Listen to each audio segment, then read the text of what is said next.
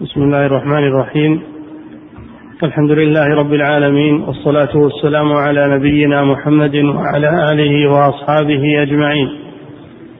أما بعد قال المؤلف رحمه الله تعالى كتاب الطهارة. بسم الله الرحمن الرحيم. الحمد لله رب العالمين. صلى الله وسلم على نبينا محمد وعلى آله وأصحابه أجمعين. جرت عادة الفقهاء رحمهم الله أنهم يقسمون الفقه إلى أربعة أقسام. القسم الأول العبادات ويسمونه ربع العبادات. القسم الثاني المعاملات. القسم الثالث الأنكحة. القسم الرابع الجنايات والحدود والقضاء. وبدأوا بقسم العبادات لأهميته. والعبادات هي أركان الإسلام الخمسة. الشهادتان. والصلاة الزكاة صوم رمضان وحج بيت الله الحرام.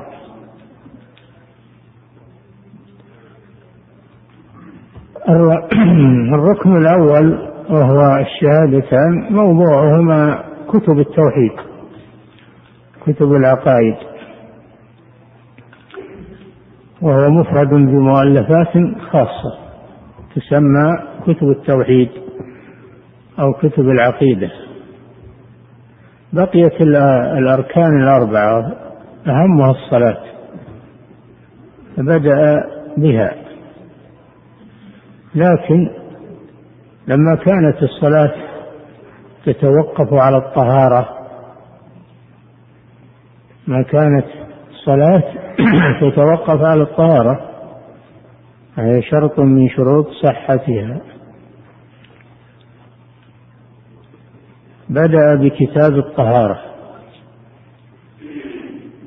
وبين ما بماذا تحصل الطهارة. هذا موضوع كتاب الطهارة. والطهارة لغة النزاهة. النزاهة من الأقدار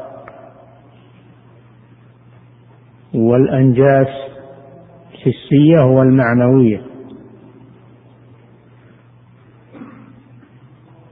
هذه هي الطهارة في اللغة. النزاهة والنظافة من الأقدار والأنجاس الحسية والمعنوية والطهارة على قسمين. طهارة معنوية وهي الطهارة من الشرك والبدع والخرافات.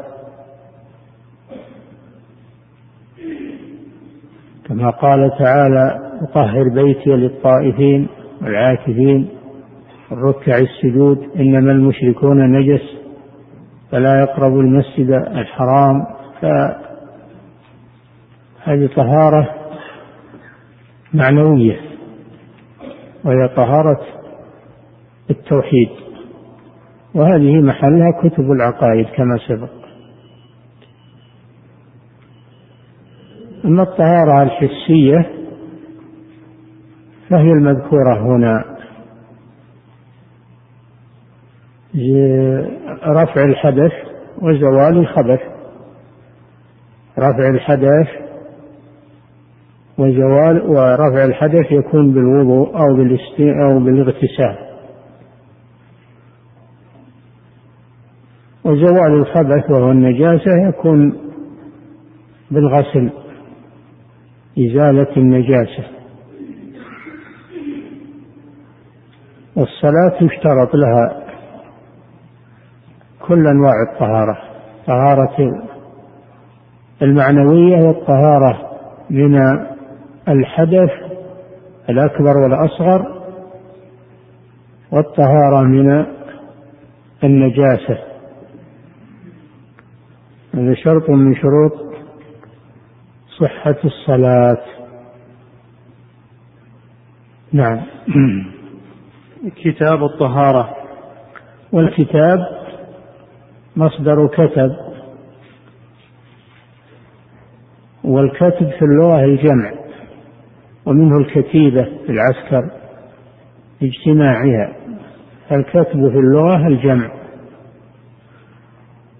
وسميت الكتابة بالخط كتابة لأنها تجمع الحروف. لأنها تجمع الحروف. هذا في اللغة. وأما الكتاب في الاصطلاح فهو ما يشتمل على أبواب وفصول ومسائل. نعم. المياه ثلاثة. لما كانت الطهارة تحصل بأحد شيئين إما الماء وإما التيمم. بدأ بالماء لأنه الأصل. لأن الأصل في الطهارة أن تكون بالماء. والتيمم بدل عن الماء.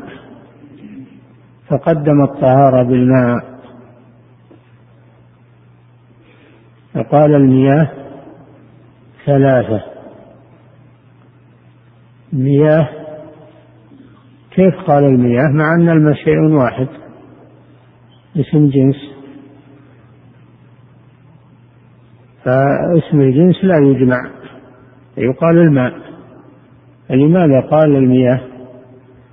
قالوا نظرا لتنوع الماء إلى طاهر وإلى إلى طهور وإلى طاهر وإلى نجس فهو جمعه باعتبار أنواعه.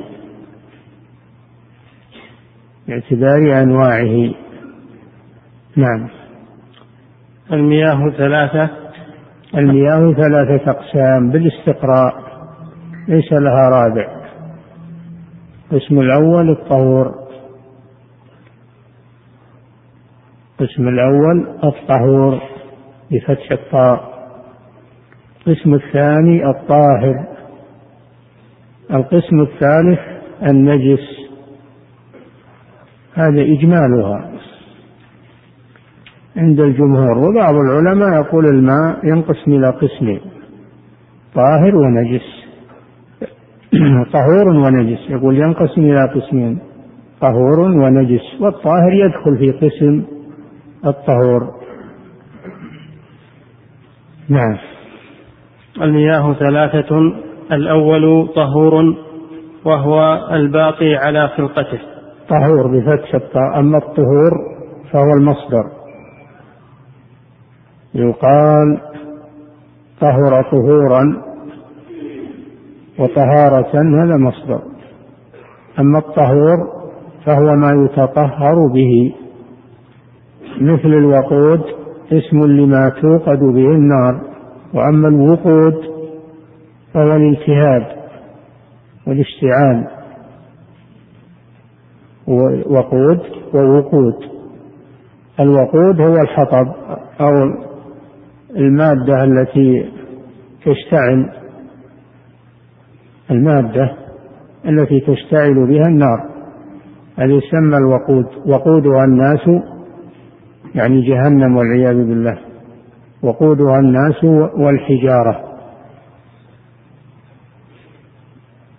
النار ذات الوقود يعني الحطب الذي جمعوه. أصحاب الأخدود جمعوا الحطب وأبرموه في الحفر ثم ألقوا فيه المؤمنين. ألقوا فيه المؤمنين وأحرقوهم. نعم. الأول طهور وهو الباقي على خلقته. الطهور هو الباقي على خلقته التي خلقه الله عليها لم يتغير. لم يتغير. باقي على خلقته سواء كان من الأمطار أو كان من العيون أو من الآبار هذه مصادر المياه. مصادر المياه إما من الأمطار وإما من العيون وإما من الآبار.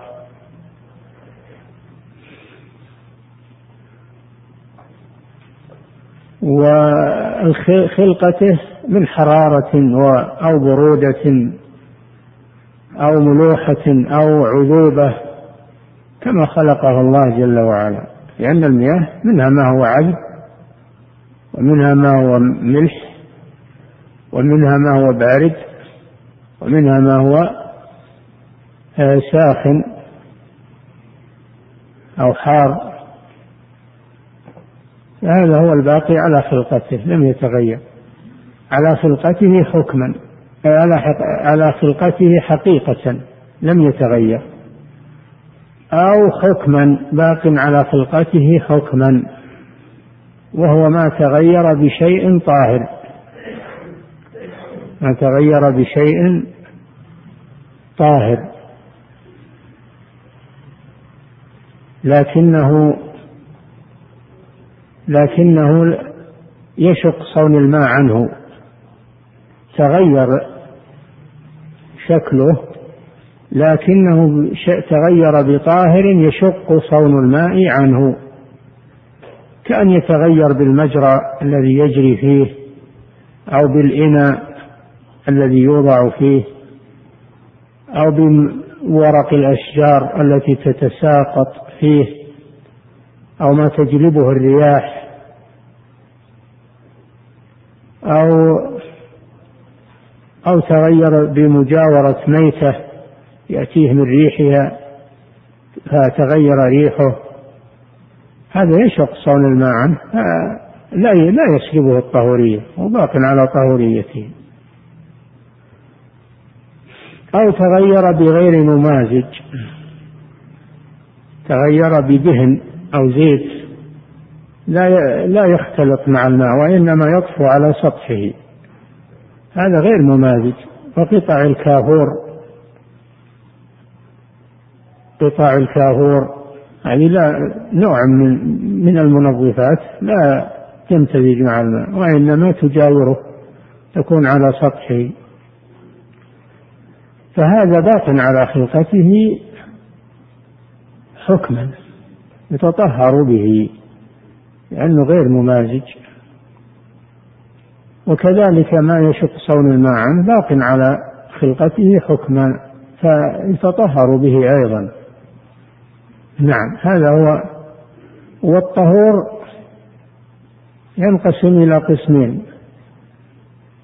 طهور لا يحرم استعماله وطهور يحرم استعماله وهو المغصوب مثلا. المغصوب يأتي هذا المغصوب وهو المأخوذ من صاحبه بغير حق. هذا هو المغصوب المأخوذ من صاحبه بغير حق. هذا يحرم استعماله. لكن لو توضأ به لم تصح طهارته. لم تصح طهارته لأن الطهارة عبادة ولا يستعمل فيها شيء محرم. أما لو غسل به النجاسة فإن النجاسة تزول به لأن القصد زوال النجاسة. القصد زوال النجاسة وقد زالت. والنجاسة لا لا يشترط لها الطهارة. فلو جاء جاء الماء لو جاء السيل أو الماء أو المطر على ثوب متنجس فنظفه نظفه طهر بذلك وإن كان صاحبه لم يعلم لأن هذا يسمونه من باب التروك لا ما يحتاج إلى نية يحتاج إلى زوال النجاسة فقط فبأي طريقة زالت النجاسة طهر المكان. فالمغصوب إذا غسل به الثوب يطهر الثوب لأن النجاسة زالت لكنه ياثم على استعماله.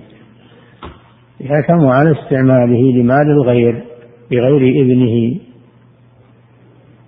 أما لو توضأ به أو أو اغتسل به من الجنابة فطهارته غير صحيحة لأن الطهارة عبادة ولا يستعمل فيها شيء محرم فيجتمع فيها الأمران تحريم الاستعمال وعدم صحة الطهارة. أما غسل النجاسة بالمغصوب ففيه شيء واحد وهو تحريم الاستعمال ولكن تزول النجاسة. نعم. هذا ملخص ما آه الماء الطهور. نعم. الأول طهور وهو الباقي على خلقته ومنه مكروه كمتغير بغير ممازج. ومحرم. المكروه لا يؤثر على الطهارة. مكروه كراهة تنزيه يعني. مكروه كراهة تنزيه لا يؤثر على على الطهارة. لكن ينبغي العدول عنه. العدول عنه وإن استعمله صحت طهارته. نعم. لأنه يكره لأنه ليس بماء مطلق. ليس بماء مطلق. بل يقال ماء متغير. نعم. ومحرم لا يرفع الحدث ويزيل الخبث وهو المغصوب. المغصوب وهو المأخوذ قهرا من صاحبه. وقد حرم الله أموال الناس بغير إذنه والاستيلاء عليها بالقوة. هذا حرام. لا تأكلوا أموالكم بينكم بالباطل. لا يحل مال امرئ مسلم إلا بطيبة من نفسه. يا أيها الذين آمنوا لا تأكلوا أموالكم بينكم بالباطل إلا أن تكون تجارة عن تراض منكم. فأموال الناس محرمة إلا بطريق شرعي. أما أخذها بغير طريق شرعي فهو حرام. نعم. وغير بئر الناقة من ثمود. نعم.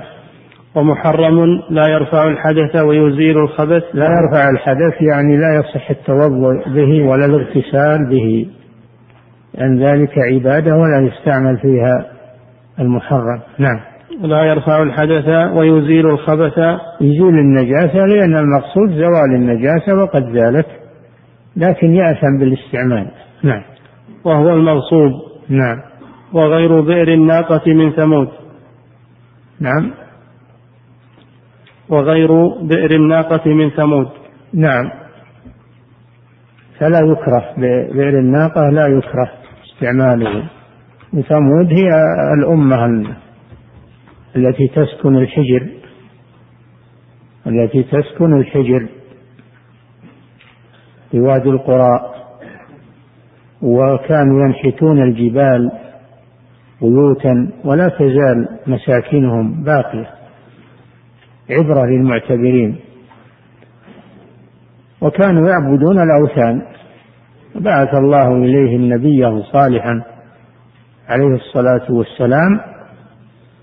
دعاهم إلى توحيد الله فأبوا. طلبوا منه آية. طلبوا منه معجزة آية. تدل على أنه نبي. من باب التعنت كلهم يعرفون أنه صادق يعرفون صدقه عليه الصلاة والسلام. لكن من باب التعنت فالله جل وعلا أوجد له الناقة على غير المألوف ويقال إنها نتجت من صخرة. انفلقت الصخرة فخرجت منها ناقة عظيمة. وفيها لبن كثير. تسقي أهل البلد كلهم لبن. وتشرب ماء البئر الذي يرفعون منه. فيوم لها لها شرب ولكم شرب يوم معلوم. البئر يوم تكون لأهل البلد. والناجة ما تشرب هذا اليوم. ويوما تشرب البئر وتعطي أهل البلد اللبن يشربونه. فكفروا هذه النعمة وعقروا الناقة والعياذ بالله وقالوا نريد الماء خالص لنا ما ما يشركنا فيها أحد. فعقروا الناقة مع أن نبيهم نهاهم عن ذلك ولا تمسوها بسوء. فعقروها وتجرأوا عليها وعتوا عن أمر ربهم فأرسل الله عليهم الصيحة. أرسل الله عليهم الصيحة وهي الصاعقة. الشديدة التي قطعت قلوبهم في أجوافهم وماتوا عن آخرهم والعياذ بالله. إنا أرسلنا عليهم صيحة واحدة فكانوا كهشيم المحتضر. صيحة واحدة صاحها جبريل عليه السلام فأهلكتهم عن آخرهم. نسأل الله العافية. هذه البئر هذه طيبة أما آبارهم التي كانوا حفروها ويستعملونها فقد نهي المسلمون عن استعمالها لأنها آثار كفر وآثار معاصي. ولما مر النبي صلى الله عليه وسلم بثمود يعني بديار ثمود بالحجر في ذهابه إلى تبوك استعجل أصحابه وأخذوا من المياه وعجنوا فلما علم صلى الله عليه وسلم بذلك أمرهم بأن يطعموا العجين للدواب وأن يكفئوا القدور وأن يأخذوا من بئر الناقة أحالهم على بئر الناقة لأنها بئر طيبة. وليست محل معصية كآبار ثمود. فهذا معنى قوله إلا بئر الناقة. أما آبار ثمود فلا يتوضأ منها ولا يطبخ ولا يطبخ منها ولا يعجن منها لأنها قد أثر فيها الكفر والعياذ بالله والعقوبة. فيخشى ممن جلس فيها أو شرب من مائها أن يصاب بالعقوبة. ولذلك نهى النبي صلى الله عليه وسلم أصحابه أن يدخلوها إلا باكين وأمرهم أن لا يستعملوا مياهها ولا يقيموا فيها. نعم. الثاني طاهر لا يرفع الحدث ولا يزيل الخبث. القسم الثاني طاهر طاهر في نفسه لكنه لا يطهر غيره. أما القسم الأول وهو الطهور فهو طاهر في نفسه مطهر لغيره. أما هذا فهو طاهر في نفسه لكنه لا يطهر غيره. وهو الذي تغير بشيء طاهر وضع فيه قصدا. وضع فيه شجر وضع فيها أصباغ وضع فيها أشياء قصدا. ولا يشق صون الماء عن ذلك فهذا لا يسلبه الطهورية لأنه ليس بماء مطلق بل تغير. فلا يقال هذا ماء وإنما يقال هذا ماء متغير كان يوضع فيه قهوة أو شاي أو صابون أو فلا يقال هذا ماء. وإنما يقال هذا ماء فيه كذا وكذا.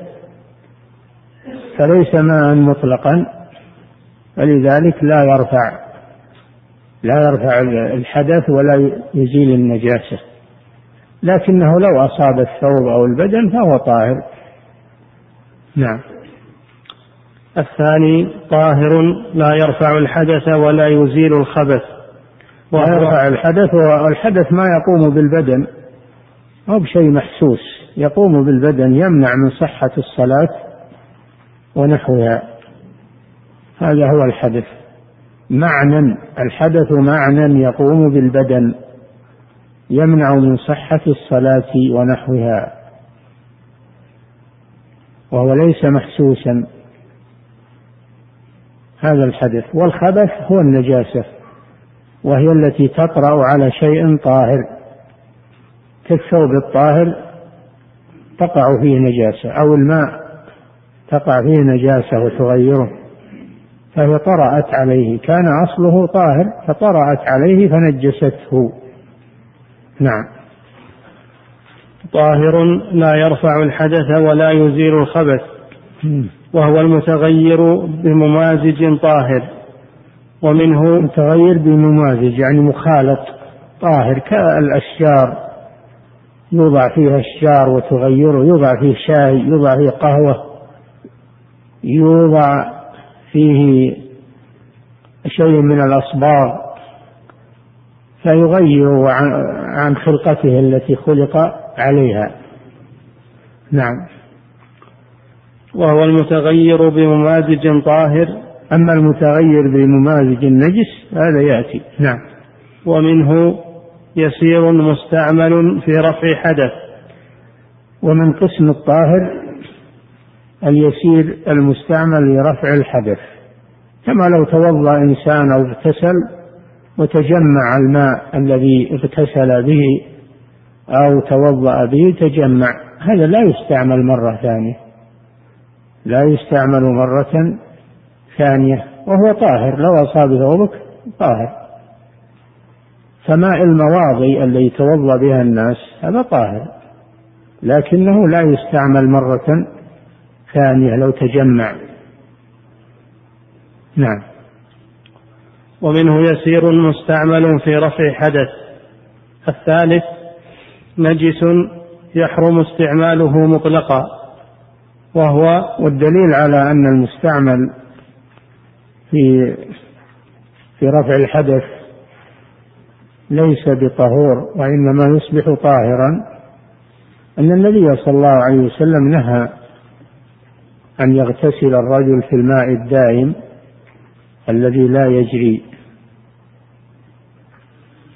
فدل على أن أنه أن أن اغتساله فيه وانغماسه فيه سلب سلبه الطهورية لأن النهي للفساد.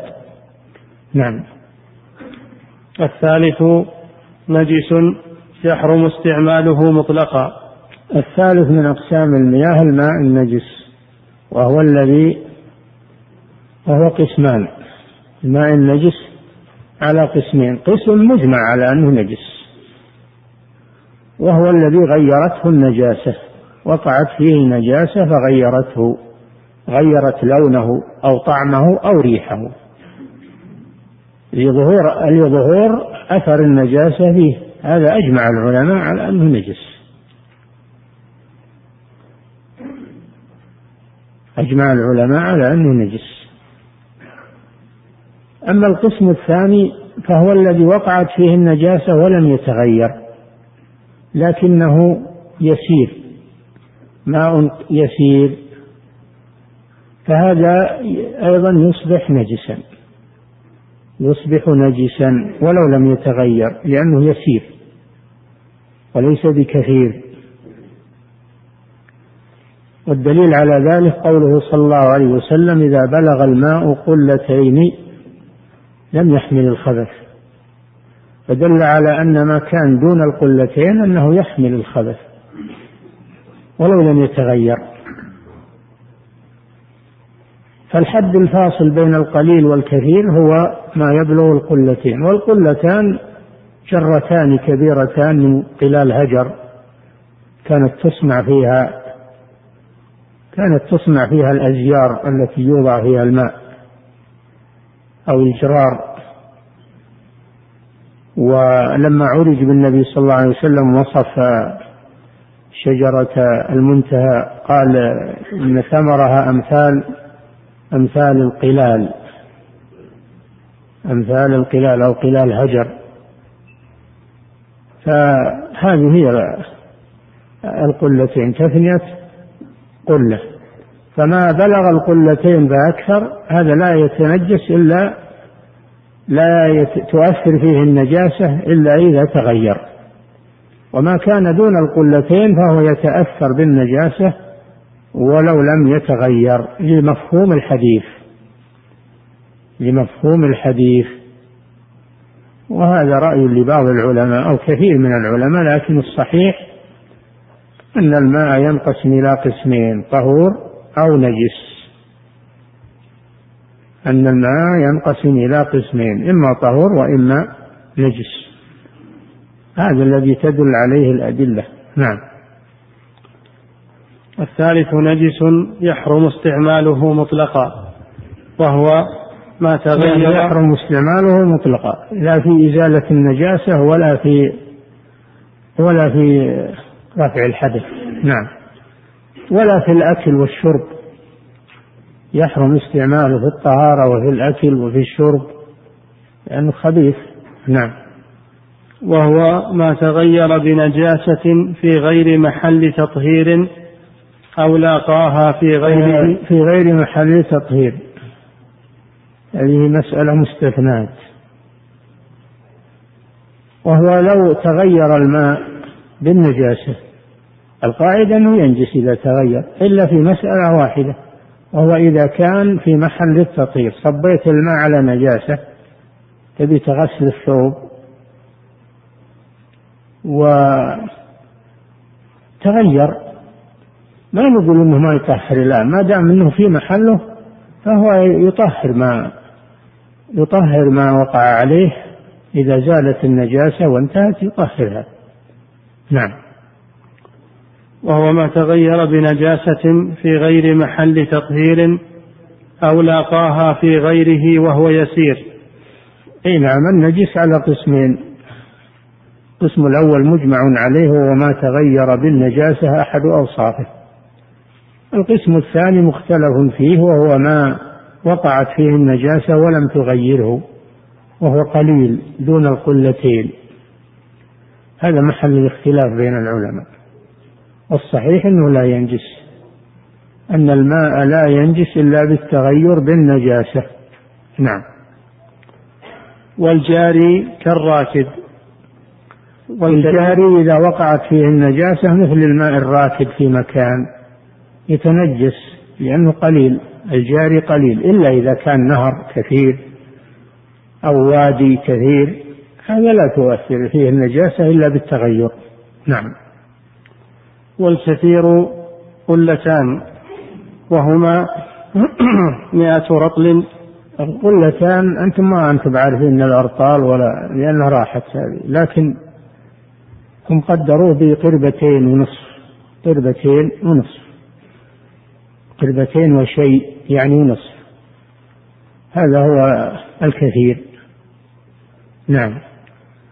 والكثير قلتان وهما مائة رطل وسبعة أرطال وسبع رطل بالدمشقي. أيه. واليسير ما دونهما. نعم. فصل. بالدمشقي لأنه هو اللي يعرف المصنف لأنه من أهل الشام. أما إحنا ما نعرف ذا. نعم.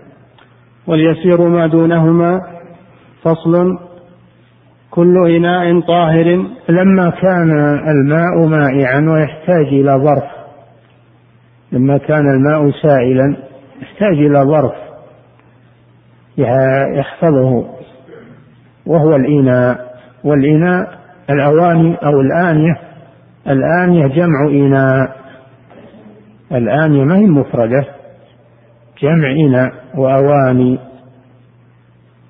والآنية هي ما يوضع فيها الشيء لتحفظه من ماء أو غيره.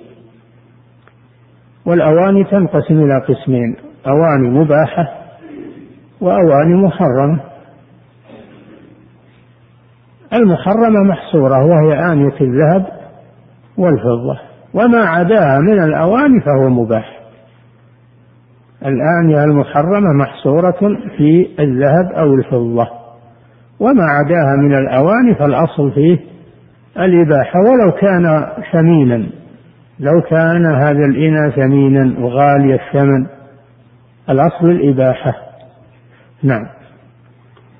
كل شرط بشرط أن يكون طاهرا مصنوعا من مادة طاهرة.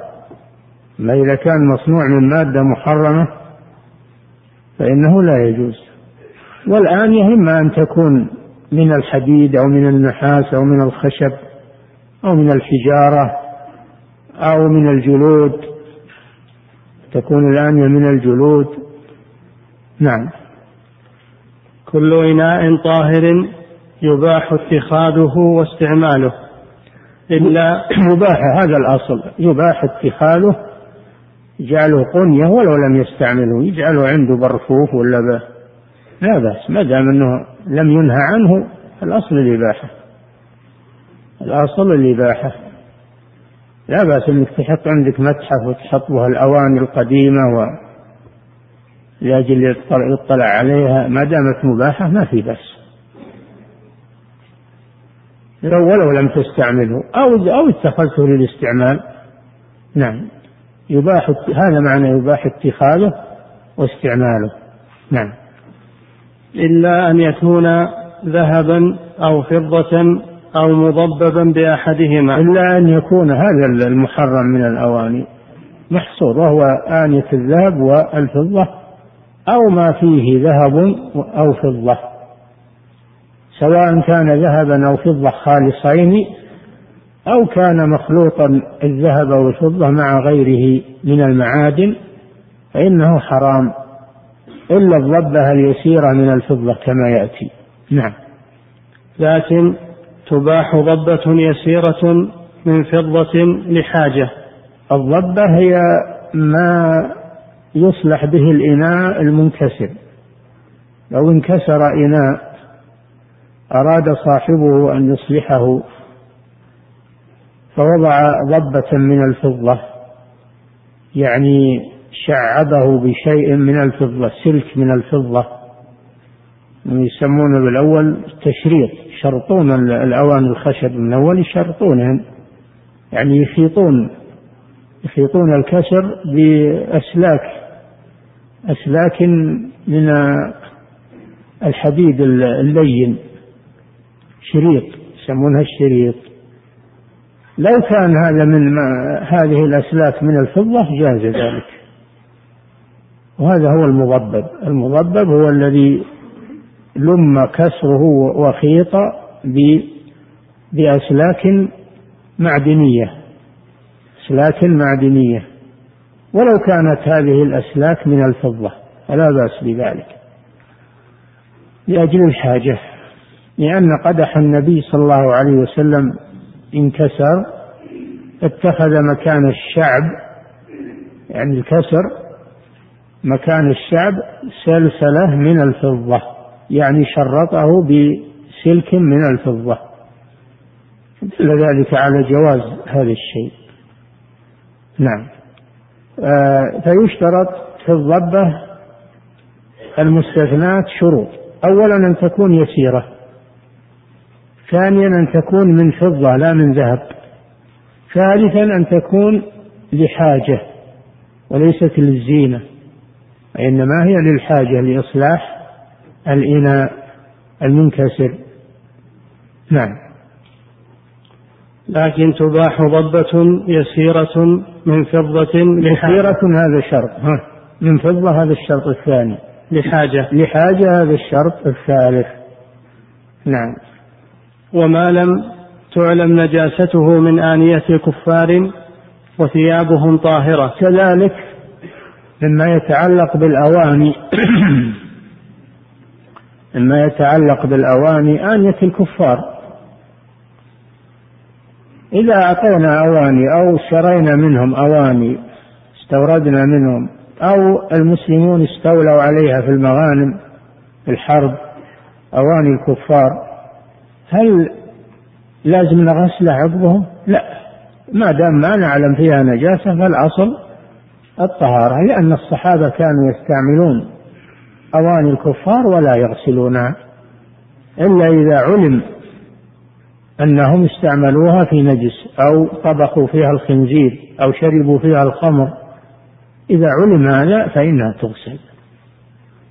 فإنها تغسل. أما ما لم نعلم فالأصل فيه الطهارة نستعملها على طول. وكذلك ثيابهم. نحن نستورد منهم الآن الأقمشة والثياب و... ولا نغسلها مع أنهم هم اللي صانعينه ولامسينه وغازلينه يوم كان الغزل والنسيج. كان الصحابة يلبسون والرسول يلبس عليه الصلاة والسلام من نسيجهم ولا كانوا يغسلونها لأن الأصل الإباحة لأن الأصل الإباحة. إلا إذا علم أنها نجسة فإنها تغسل. نعم. وما لم تعلم نجاسته من أهل وبدن الكافر طاهر. بدن الكافر وريقه طاهر. إنما نجاسة الكافر نجاسة معنوية. أما بدنه وريقه وعرقه فهو طاهر. الآدمي لا ينجس. وإن كان كافرا نعم. وأما قوله إنما المشركون نجس المراد بنجاسة الشرك نجاسة المعنوية لا الحسية. نعم. وما لم تعلم نجاسته من آنية كفار وثيابهم طاهرة. وثيابهم نعم. وما لم تعلم نجاسته من آنية كفار وثيابهم طاهرة. نعم وهذا يرد التشدد والغلو والشكوك الأصل ولله الحمد الإباحة والطهارة. فلا نشق على أنفسنا في هذه الأمور. إلا ما علمنا أنه نجس. حينئذ نغسله. نعم. ولا يطهر. وديننا ولله الحمد. دين السماحة ودين ودين رفع الحرج. نعم. ولا يطهر جلد ميتة بدباغ. من الأواني من الأواني كما ذكرنا الجلود تتخذ الأواني أيضا من الجلود كالقرب والمزادات.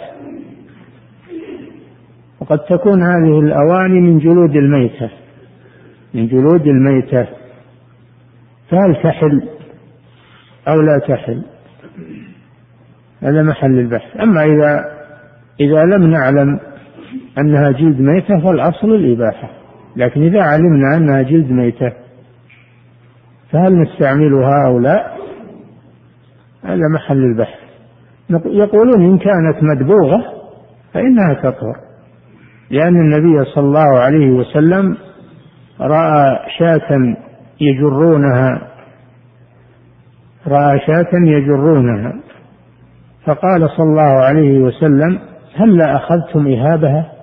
يعني جلدها؟ قالوا يا رسول الله إنها ميتة. قال يطهرها الماء والقرض يعني الدبغ. طهر الجلد الدباغة بالماء والقرض وهو نوع من النبات ينشف الجلد. والجلد يدبغ بالقرض ويدبغ بالأرقى ويدبغ بمواد منشفة لرطوبة الجلد. نعم. فإذا دبغ فإنه يطهر على الصحيح بشرط أن يكون من حيوان طاهر في الحياة كالغنم والبقر والإبل و... أما إذا كان من حيوان نجس العين مثل الخنزير فهذا لا يطهر بالدباغ أو أو الحمار جلد الحمار ما لا يؤكل فإنه لا يطهر جلده بالدباغ إنما هذا في الحيوانات التي تبيحها الزكاة كالأغنام والأبقار والإبل وغيرها مما يباح أكله بالزكاة. نعم. ولا يطهر جلد ميتة بدباغ وكل أجزاء الصحيح أنه يطهر. الصحيح الذي يدل عليه الدليل أنه يطهر بالدباغ. بالدليل حديث آه، أم سلمة أو إحدى زوجات الرسول صلى الله عليه وسلم في جلد إهاب الميتة التي يجرونها. وأن الرسول قال لماذا لم تأخذوا جلدها؟ قالوا يا رسول الله إنها ميتة. قال يطهره الماء والقرض يعني الدباغة. نعم. وكل أجزائها نجسة؟ إلا كل أجزاء الميتة هذا عاد استطراد. الميتة نجسة. لأنها خبيثة. والله حرم الخبائث حرمت عليكم الميتة. فالتحريم يشمل كل أجزاء الميتة التي تحلها الحياة ما عدا المنفصل ما هو في حكم المنفصل كالظفر والقرن والشعر والريش للطائر.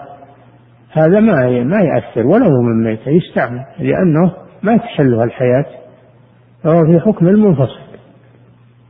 أما الجلد فإنه تحله الحياة. نعم. وكل أجزائها نجسة إلا شعرا ونحوه.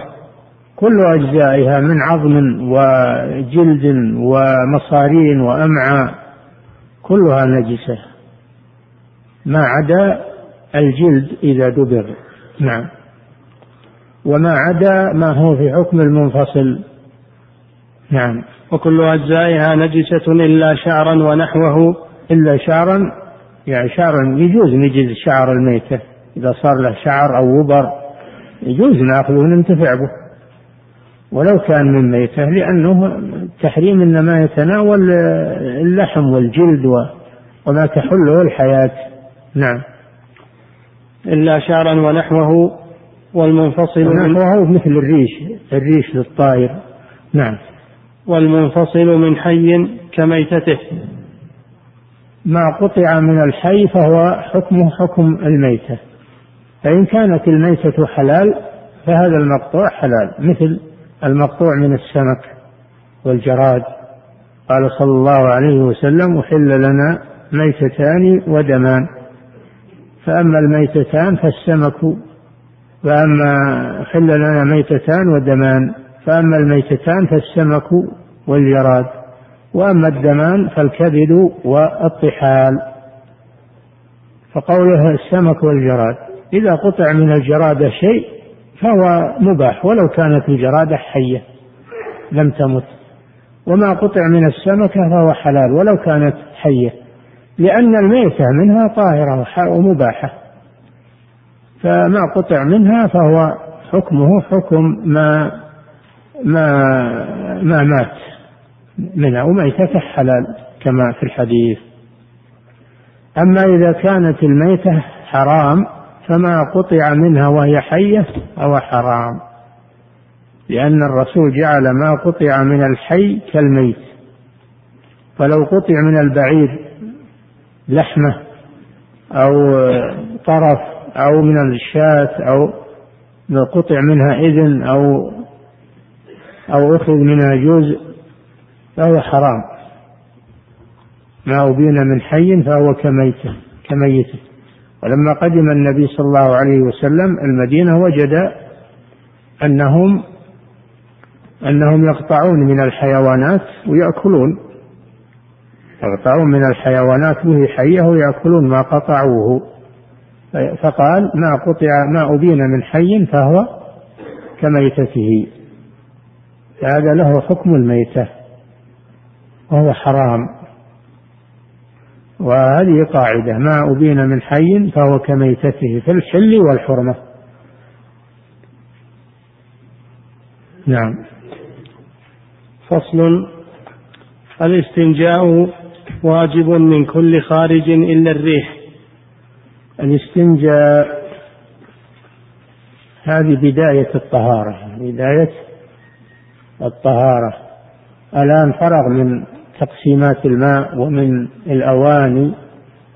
الآن بدأ ب بدأ بإحكام الطهارة وأولها الاستنجاء.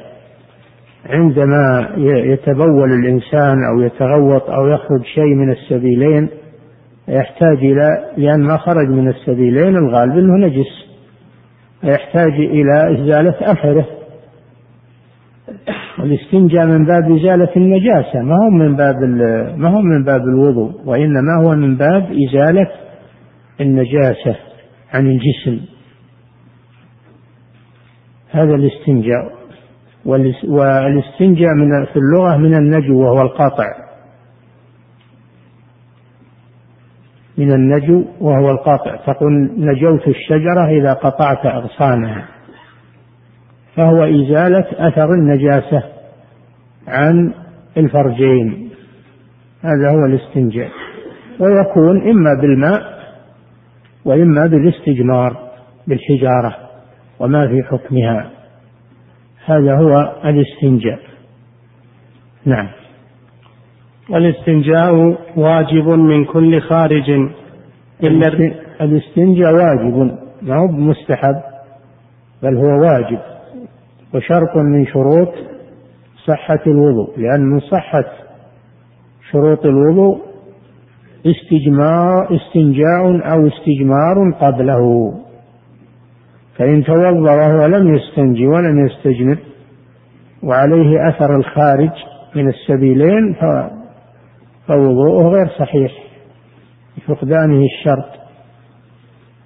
ولقوله صلى الله عليه وسلم اغسل ذكرك ثم توضأ. وفي رواية اغسل ذكرك وتوضأ. فقدم غسل الذكر. دل على أنه لا بد أن يسبق الوضوء استنجاء من الخارج إذا كان حصل منه خارج. نعم. الاستنجاء واجب من كل خارج؟ من كل خارج سواء كان معتادا أو غير معتاد. ما خرج من ما خرج من السبيلين فإنه يوجب الاستنجاء إلا ما استثني من الريح أو أو الطاهر إذا خرج شيء طاهر أو شيء يابس غير متلوث. نعم. ثلاث مسائل. نعم. الاستنجاء واجب من كل خارج إلا الريح. إلا الريح. لورود أن من استنجى من الريح فليس منا. لأن هذا يدل على التنطع والغلو. والريح ليس لها تأثير على على المخرج ليس لها تأثير على المخرج. والاستنجاء إنما يكون لإزالة الأثر وهذا ما فيه أثر. نعم. إلا الريح والطاهرة والطاهر لو خرج منه مادة طاهرة من السبيل كالمني. المني طاهر فإذا خرج من الذكر ما يحتاج إلى استنجاء يمسحه ويكفي. لأنه طاهر مادة طاهرة. لأن النبي صلى الله عليه وسلم كان يصلي وعلى ثوبه أثر المني وإنما يفرك فركا تفركه عائشة رضي الله عنها ثم يصلي فيه ولا يغسله. ودل على أن المني طاهر. نعم. وغير الملوث. الثالث غير الملوث. لو خرج من حصاة لو خرج منه حصاة يابسة. أو أو جمنة يابسة ليس فيها رطوبة لا يحتاج إلى استنجاء لأنه ما فيه أثر. ما ترك أثرا على المخرج لأنه يابس غير ملوث. نعم. وسنة عند دخول خارج. الاستنجاء واجب من كل خارج إلا ثلاثة أشياء. الطاهر آه، إلا ثلاثة أشياء. الريح الريح والطاهر وغير الملوث. نعم. وسنة عند دخول خلاء قول بسم الله اللهم إني أعوذ بك من لما لما ذكر الاستنجاء ناسب أن يذكر لأن الإنسان يحتاج إلى دخول الخلاء. وإنما الاستنجاء يترتب على دخول الخلاء. للحاجة. فناسب أن يذكر أحكام دخول الخلاء والخلاء معناه المكان المعد لقضاء الحاجة كالكنف والمراحيض. هذا هو الخلاء سمي خلاء لأنه يخلو فيه يخلو فيه عن الناس. ويطلق الخلاء على نفس الخارج يسمى خلاء. ويسمى غائط والغائط في اللغة ما هو بالخارج الغائط في اللغة المكان المنخفض. لكن لما كان عادة الناس يذهبون إلى المكان المنخفض لقضاء الحاجة سمي الخارج غائطا من إطلاق اسم المحل على الحال. نعم. وسنة عند دخول خلاء. قول بسم الله. اللهم إني أعوذ بك من الخبث والخبائث. هذا أول الآداب عند دخول الخلاء الخلاء ومحلات قضاء الحاجة والنجاسات مأوى الشياطين. مأوى الشياطين لأن الشياطين تحب النجاسات والقاذورات لأنها قذرة فتكون فيها وأيضا تكون فيها لتؤذي بني آدم فيتحصن الإنسان عند الدخول بسم الله. فإذا قال بسم الله واستعاذ بالله من الشياطين يسلم من شرهم ولا يكون لهم عليه سبيل. نعم. وصلنا عند دخول خلاء قول بسم الله. عند دخول الخلاء عند. يعني حينما تريد الدخول. ما هو بعد ما تدخل؟ عندما تريد الدخول. أما إذا دخلت ما يجوز أن تذكر الله داخل الخلاء. نعم. وسن عند دخول خلاء قول بسم الله. يقول بسم الله فقط ما يقول بسم الله الرحمن الرحيم. إنما يكتفي ببسم الله. ثم يستعيذ فيقول أعوذ بالله من الخبث والخبائث. الخبث بضم الخاء جمع خبيث. وهو ذكران الشياطين. والخبائث إناث الشياطين. استعاذ بالله من الشياطين من ذكرانهم وإناثهم. ويروى أعوذ بالله من الخبث بإسكان الباء والخبائث. فالخبث هو آه الخبث هو الشر. الخبث هو الشر. والخبائث جمع خبيث وهو الشيطان. فاستعاذ بالله من الشر وأهله. نعم. قول بسم الله اللهم إني أعوذ بك من الخبث والخبائث. نعم. وبعد خروج منه وبهذا الذكر بقول بسم الله يعصمه الله من الجن ومن الشياطين. وأغلب ما يصاب الناس في الخلاءات والحمامات بعدم إنهم لا يسمون عند الدخول. فالشياطين يتسلطون عليهم وقد يخبلونهم. نعم. وبعد خروج منه غفرانك وعندما يخرج الذكر الذي يقوله أن يقول غفرانك أي أطلب منك غفرانك. أطلب منك غفرانك أن تغفر لي. مش المناسبة؟ الغفران لا يكون إلا من ذنب. فما هو الذنب الذي فعله؟ قالوا لأن دخوله في الخلاء وسكوته عن ذكر الله هذا نقص. فهو يستغفر الله من ترك ذكر الله في هذه الفترة. وين الحين؟ وين ذكر الله؟ إذا كان يستغفر من دخول الخلاء لأن يعني هذا تقصير ونقص في ذكر الله فكيف بنا ونحن؟ لا نذكر الله إلا إلا قليلا ولا حول ولا قوة إلا بالله. نعم. وبعد خروج منه غفرانك الحمد لله الذي أذهب عني الأذى وعافاني. هذا ورد لكنه لم يصح عن النبي صلى الله عليه وسلم أن يقول الحمد لله الذي أذهب عني الأذى وعافاني. هذا لم يثبت عن النبي صلى الله عليه وسلم. لكن إذا قاله من باب الاحتياط هذا شيء طيب وهو ذكر. نعم. الذي أذهب عني الأذى الذي هو الخارج لأنه لو بقي فيك الأذى من بول أو غائط لتضررت أو أو مت أيضا. فخروجه نعمة من الله عز وجل. فأنت تحمد الله على هذا. نعم. وتغطية ماذا ترون لو أن الإنسان انحبس بوله؟ ماذا يكون حاله؟ أو انحبس الغائط فيه؟ يموت. يموت. ويتألم فهذا نعمة من الله عز وجل. جعل له مسلك ومخرج يستريح منه الإنسان. نعم. وتغطية رأس وانفعال. نعم من آداب الخلاء أنه إذا دخل يغطي رأسه لأن النبي صلى الله عليه وسلم يروى أنه كان يفعل ذلك. ولأن الشعر يقولون يعلق به رائحة الخارج. فيلف رأسه من أجل ألا تعلق رائحة الخارج بشعره. وإن صح أن النبي صلى الله عليه وسلم كان يفعله هذا يكفي. وينتعل أيضا ما يدخل الحمام حافيا أو المرحاض أو محل قضاء الحاجة لا يدخله حافيا بل ينتعل. نعم. وتغطية رأس وانفعال وتقديم وتغطية رأس وانفعال وتقديم رجله اليسرى دخولا. من آداب دخول الخلاء أنه يقدم رجله اليسرى عند الدخول واليمنى عند الخروج. لأن اليسرى تقدم لإزالة الأذى ودخول الحمام والأشياء القذرة قدم اليسرى.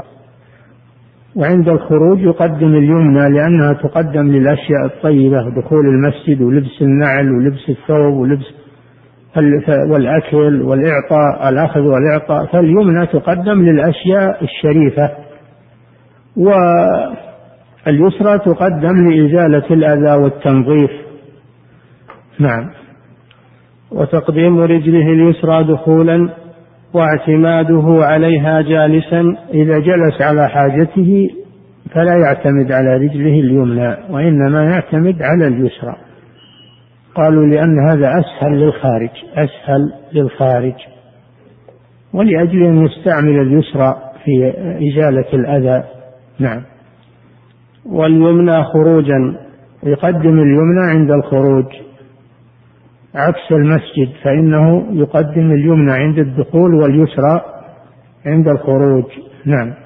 عكس مسجد ونعل عكس مسجد ولبس نعل. عندما تلبس النعل تلبس اليمنى قبل ثم اليسرى وعندما تخلع عندما تخلع بالعكس تخلع اليسرى قبل اليمنى. نعم. عكس مسجد ونعل ونحوهما. ونحوهما مثل الثوب أيضا. الثوب تقدم اليمين على اليسار في في لبس الثوب. نعم. وبعده في فضاء. نعم. ويستحب بعده في فضاء. محل قضاء الحاجة على قسمين إما أن يكون محلا معدا ومبنيا فهذا تدخل فيه تنتهي المشكلة لأنه يسترك. أما إذا كان في فضاء ما في بنيان فلا يقضي حاجته عند الناس بل يبعد. وكان النبي صلى الله عليه وسلم إذا ذهب أبعد المذهب عليه الصلاة والسلام. فيبعد عن الناس. نعم. وطلب مكان رخو رخو أو رخو أو رخو بالتثليث وهو المكان اللين لأجل نزول البول لئلا يتطاير عليه. إذا بال على شيء صلب تطاير عليه رشاش البول. فيختار لبوله مكانا رخوا من الأرض أو يهششه بعصاه أو بحصاة. نعم. وطلب مكان رخو لبول ومسح الذكر باليد اليسرى إذا انقطع البول من أصله إلى رأسه ثلاثا ونثره ثلاثا. أما مسحه هذا ورد فيه دليل أنه يمسح ذكره من أصله إلى رأسه لأجل يخرج ما تبقى في القصبة. يخرج ما تبقى في القصبة لكن بيده اليسرى ما يمسح بيده.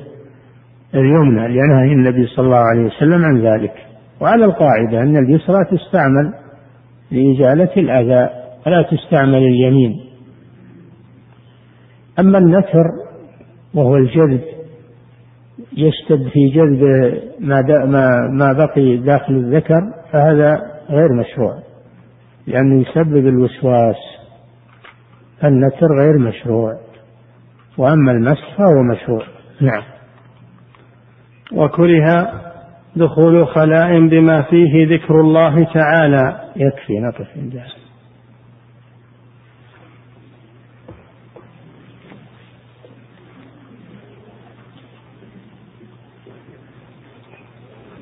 يقول فضيلة الشيخ وفقكم الله ما حكم الوضوء من الماء الذي تغيرت رائحته؟ إذا كان بطاهر لا بأس. إذا كان بطاهر فلا بأس ولو تغيرت رائحته. إلا أنه إذا كان وضع فيه قصدا فيكره كراهية تنزيه ولكنه يطهر. نعم. يقول فضيلة الشيخ وفقكم الله الماء المتغير بالنجاسة في محل التطهير إذا لم يبلغ القلتين أليس على الأصل أن يكون نجسا وكذلك يستثنى هذه المسألة لأنه لو اعتبرناه نجس ما طهر المكان. فما دام أنه يتردد في المكان فهو يطهر. يطهر إلى أن تزول النجاسة. نعم. يقول فضيلة الشيخ وفقكم الله كيف يجمع بين حديثي رسول الله صلى الله عليه وسلم إذا بلغ الماء قلتين لا يحمل الخبث وحديث الماء طهور لا ينجسه شيء؟ لا يتعارضان. لا يتعارضان. الحديثان لا يتعارضان. الماء طهور لا ينجسه شيء. إذا كان كثيرا ووقعت فيه نجاسة ولم تغيره لم يتنجس. هذا موافق. موافق لحديث الماء طهور لا ينجسه شيء. فلا بينهم تعارض. نعم. يقول فضيلة الشيخ وفقكم الله من رأى أن الماء ينقسم إلى قسمين هل يصح الوضوء عندهم بالمرق مثلا؟ يا أخي المرق ما هو ماء. المرق ما هو ماء. القهوة ما هي ماء والشاي ما هو ماء. ما يجوز لك توضأ بهن. لو أقول لك هات لي ماء وجبت لي مرق يصير هذا صحيح؟ مو صحيح. فهذا ما هو ماء. نعم. يقول فضيلة الشيخ وفقكم الله ما حكم الاستنجاء والوضوء بماء زمزم؟ لا بأس بذلك إلا أنهم قالوا يكره الاستنجاء به وإزالة النجاسة به من باب كراهة التنزيه وإلا ما فيه دليل والأصل أنه لا بأس أنه يستعمل في إزالة النجاسة وفي الطبخ وفي الشرب والاغتسال لا بأس بذلك أنه ليس فيه دليل يمنع. نعم. يقول فضيلة الشيخ وفقكم الله عائشة رضي الله عنها اغتسلت مع النبي صلى الله عليه وسلم من إناء واحد وكان يقول لها دعي لي وتقول له دع لي وكذلك حديث سبحان الله إن الماء لا يجنب رغم أنها خلت به ورغم ذلك الاستعمال فإنه يعد طهورا فكيف يقول الفقهاء إن المستعمل يا أخي يا أخي ما فهمت الله يهديك. إحنا نقصد الباقي في الإناء ما نقصد المتساقط. هم يقصدون المتساقط من الأعضاء. هذا يصبح انه طاهر ولا يستعمل مرة ثانية. أما ما بقي في الإناء هذا باقي طهور. وهذا هو الذي حصل من عائشة والرسول صلى الله عليه وسلم أنهم يغرفون من إناء واحد. فما بقي بعد الغرف فهو طهور. نعم. يقول فضيلة الشيخ وفقكم الله هناك أجهزة تصفي مياه المجاري وتعيد تكريرها فتصبح ماء حلوا فهل يجوز التطهر بها؟ هذه مسألة عرضت على المجامع الفقهية وعلى هيئة كبار العلماء حصل فيها بحوث لا يزال في النفس تردد لأن أصلها نجس. وهل النجس يطهر بالاستحالة؟ يقولوا ما يطهر النجس بالاستحالة لأن أصله نجس. ومنهم من يقول ما دام استحال فإنه يطهر.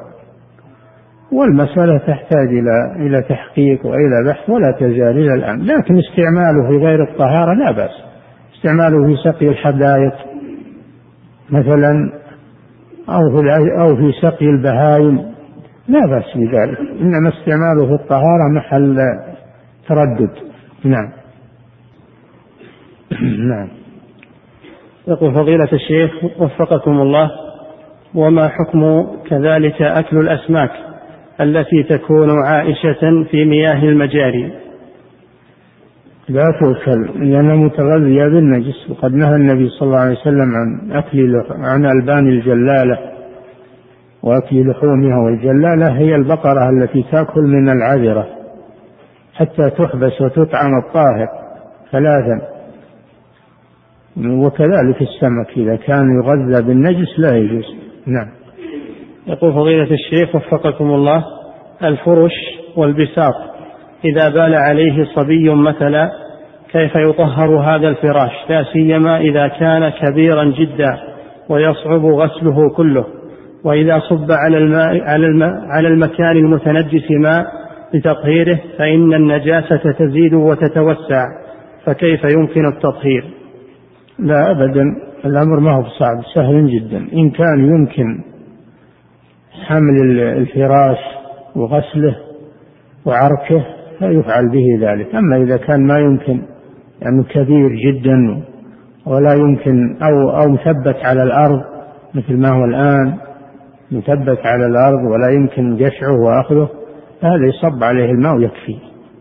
صب عليه ماء ويكفي ويطهر بإذن الله. مثل الأرض إذا وقعت عليها نجاسة صب أو باع عليها أحد صب عليها ماء وتطهر. يكفي هذا. نعم. يقول فضيلة الشيخ وفقكم الله في أحد البلاد التي بها مسلمون كانت طريقة أماكن الوضوء عبارة عن أحواض كبيرة تصب فيها المياه أو تصب فيها المياه عبر صنابير وتكون المياه متحركة والرجال يجتمعون على هذه الأحواض ويتوضؤون منها ومن ضمن ذلك المضمضة والاستنثار في هذه المياه. فهل يجوز الوضوء بهذه الطريقة؟ هي تجري ولا مستقرة في الأحواض؟ إذا كانت مستقرة فلا يجوز. أما إذا كانت تجري وتغير فلا بأس بذلك. لو جيت على ساجي ولا شيء يمشي توضيت بوسطه واللي تستعمل يروح ويجي من جديد. ما يخالف هذا لا بأس. نعم. يقول فضيلة الشيخ وفقكم الله بعض المصانع التي تحول أمعاء الحيوانات إلى خيوط طبية بها قسم لأمعاء الخنزير والذين يعملون بها يدعون أن أكل لحم الخنزير هو المحرم فقط وأما ما عداه فمباح فما الحكم في ذلك؟ لا أبدا لا يجوز هذا. ولا ولا حدنا الله على الخنزير و وخيوط الخنزير. يتخذ خيوط من غير الخنزير. ولا يجوز الاستعمال الخنزير أبدا. نعم. يقول فضيلة الشيخ وفقكم الله هل ورد عن الشافعي رحمه الله أنه كان يأمر الخادم أن يقرأ عليه وهو في الخلاء وهل يجوز وضع مسجل خارج الخلاء والاستماع أثناء الوضوء أو أثناء قضاء الحاجة سواء كان المستمع إليه قرآنا أو غير ذلك؟ أنا لا أعرف هذا عن الشافعي لكن هذا ذكر عن عن مجد الدين بن تيمية رحمه الله. مذكور في مقدمة المنتقى في ترجمته. أنه كان حريصا على سماع الذكر فإذا دخل الخلاء يخلي واحد يذكر الله من خارج يستمع. نعم. يقول فضيلة الشيخ وفقكم الله ما حكم اتخاذ الجاعد؟ مما ما حكم اتخاذ الجاعد؟ مما يعد الجاعد. ما حكم اتخاذ الجاعد؟ مما يتخذ زينة من جلد الذئب أو غيره. لا. ما يجوز جلود السباع؟ ما ما يجوز. منهي عنها. منهي عن جلود السباع واستعمالها ولو دبغت لأن يعني هذا منهي عنها نهي خاص عن السباع. نعم. وما حكم اتخاذ الأحذية من هذه الجلود؟ لا باب أولى إذا كان ما يجوز افتراش اتخاذها ملابس أحذية أو غيرها ما يجوز أو فراء ما يجوز هذا. نعم. يقول فضيلة الشيخ وفقكم الله ما حكم الذهاب لديار ثمود لغرض النزهة والسياحة؟ حيث يوجد الآن من ينادي بالاهتمام بهذه الأماكن الأثرية. قصدها والسفر إليها لا يجوز لكن لو سافر غير قصدها وإنما مر بها عابرا فلا بأس أن يمر عليها مرور وينظر فيها مثل ما فعل الصحابة. أما أنه يقصدها ويسافر لها هذا لا يجوز. لأن هذا من تعظيم الآثار. هذا من تعظيم الآثار. ومن تعظيم ديار الكفار أيضا تصبح مزارات. فلا يفتح هذا الباب. نعم. يقول فضيلة الشيخ وفقكم الله ما حكم الوضوء من ماء برادات السبيل؟ ومن توضأ وصلى فهل يعيد الصلاة؟ إذا كان الواقف قد أوقفها للشرب فقط. إذا كان الواقف أوقفها للشرب فلا يجوز استعمالها في الوضوء لأن الاستعمال في غير ما وقفت له. والحمد لله دورات المياه كثيرة ومنتشرة تذهب إليها ولا تغتسل من البرادات المعدة للشرب. نعم. وإذا لم يكتب عليها يا شيخ. نعم. إذا لم يكتب عليها معروف معروف أنها للشرب. ما وضعت للوضوء. ما وضعها صاحبها للوضوء.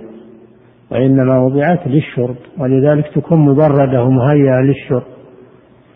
ولا في حاجة إلى هذا. بل فيه فيه دورات مياه وفيه حمامات وفيه وفيه مواضي كثيرة. نعم. يقول فضيلة الشيخ وفقكم الله.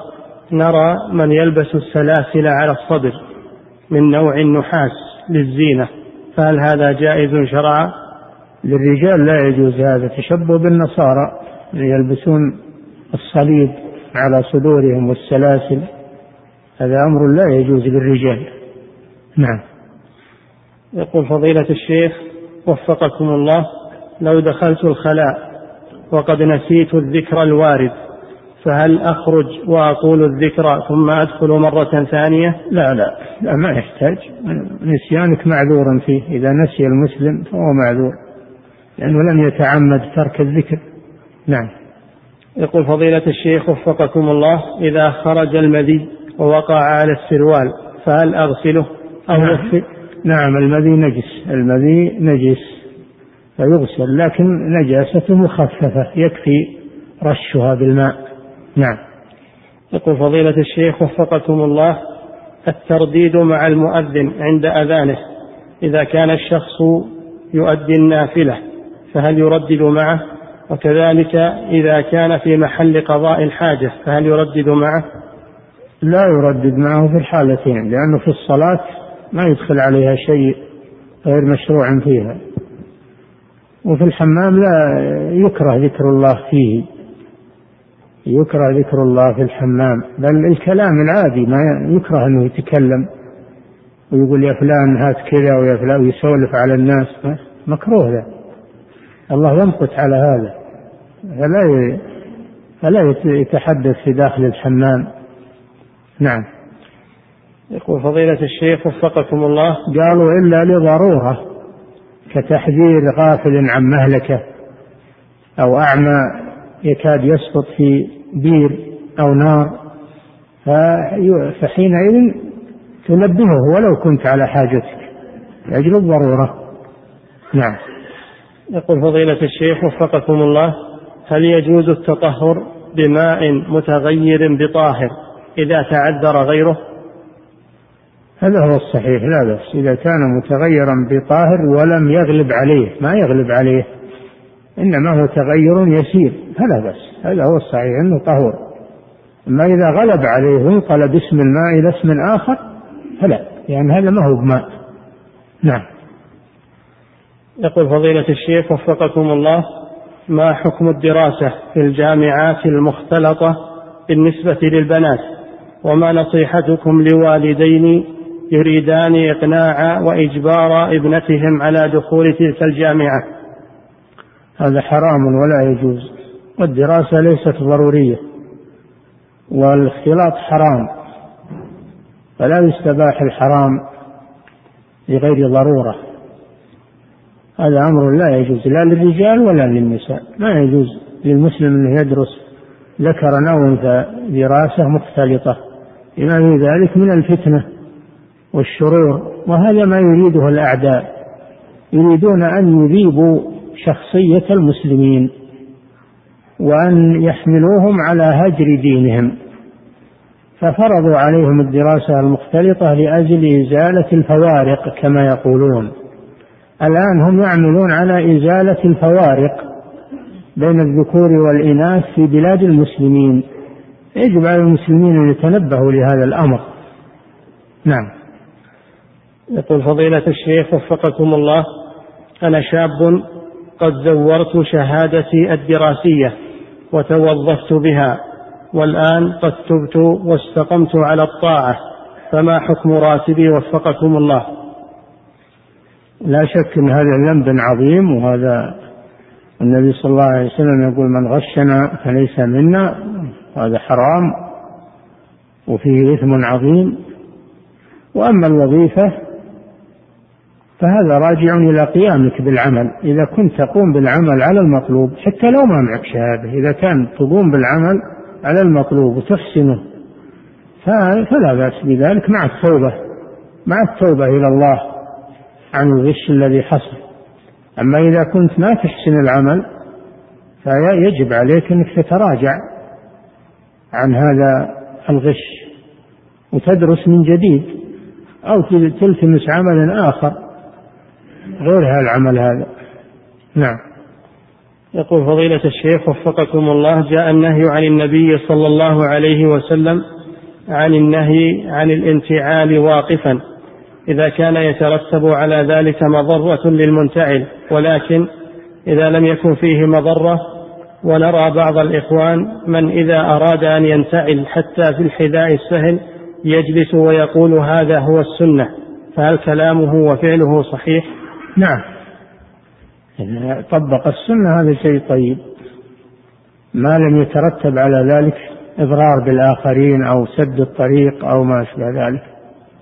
أما إذا تمكن من تنفيذ السنة وانتعله جالس فلا بأس. ما لم يترتب عليه إضرار بالآخرين. نعم. يقول فضيلة الشيخ وفقكم الله ما واجبنا نحن طلبة العلم؟ تجاه من يدعو إلى قيادة المرأة للسيارة وخاصة في هذه الأيام في الإعلام. أنا قلت لكم هم الآن يعملون على إزالة الفوارق بين الرجال والنساء حتى تزول الغيرة وتنتشر الفاحشة بين المسلمين.